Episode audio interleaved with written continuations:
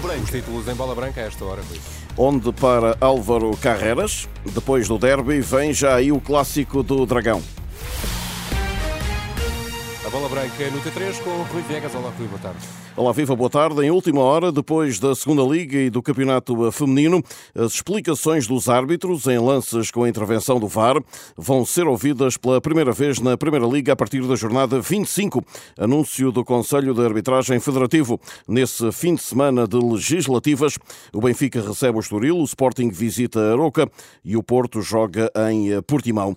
E a Associação de Árbitros, APAF, vai participar de Angel Di Maria por uma publicação no Instagram.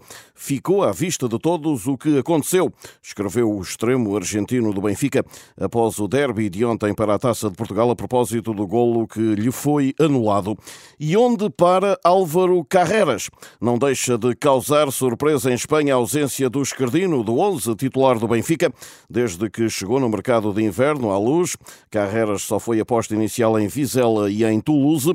Ontem não saiu do banco em Alvalade, não saiu do banco mais uma vez e voltaram a ser Orsnes e Morato a ocupar a posição. Por isso, em Granada, onde também estava cedido pelo United, o jornalista da cadena Copa Jorge de la Chica, apesar de reconhecer que o jogador ainda está em formação, faz notar igualmente a sua surpresa pela pouca frequência do espanhol no 11 de Roger Schmidt. Álvaro jogou poucos minutos quando estuvo em Granada, aunque o Álvaro Carreras jogou poucos minutos pelo Granada, ainda que tenha mostrado qualidade para ser um bom futebolista.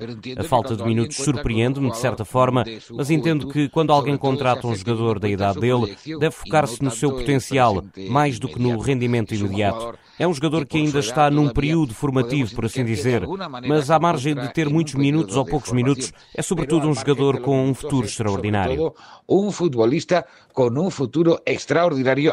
O Benfica joga domingo no Porto para a ronda 24 do campeonato, três dias depois da derrota em Alvalade. No Dragão, a perspectiva é de que vem aí um jogo difícil, domingo eh, na Primeira Liga, frente ao rival Benfica, nove pontos acima na tabela.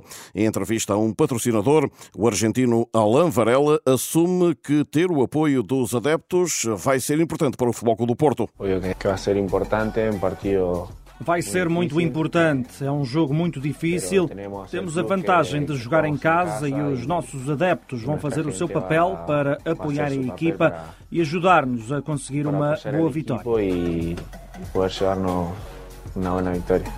O médio chegou a Portugal no verão e garante que encontrou um campeonato muito competitivo. Muito exigente. É um campeonato muito exigente. Encontrei equipas muito boas, que têm muita agressividade e jogam bem. É um campeonato muito difícil. É um campeonato bastante difícil. Marcano, Zaido e Taremi continuam sem treinar no Futebol Clube do Porto. Galeno e Evanilson serão dúvidas para o clássico, marcado para as oito e meia da noite de domingo.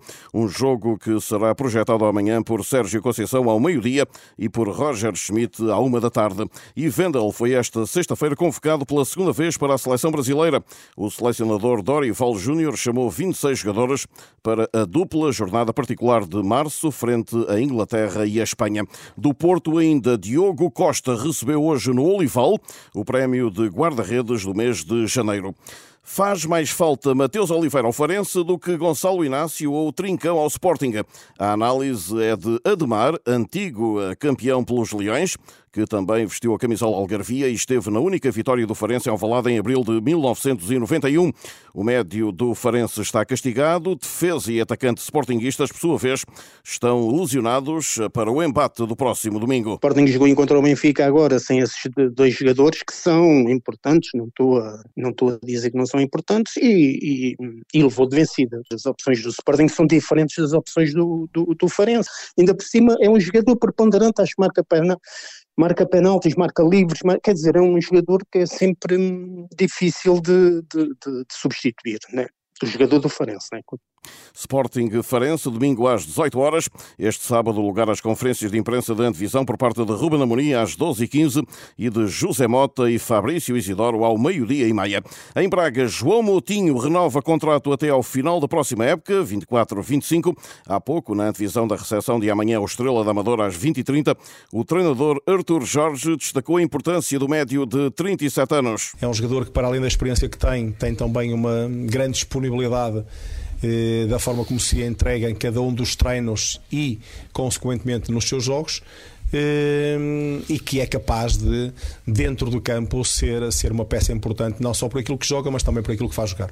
Ainda no Minho, André Silva já não conta para Álvaro Pacheco. O avançado está de regresso ao Brasil para reforçar o São Paulo.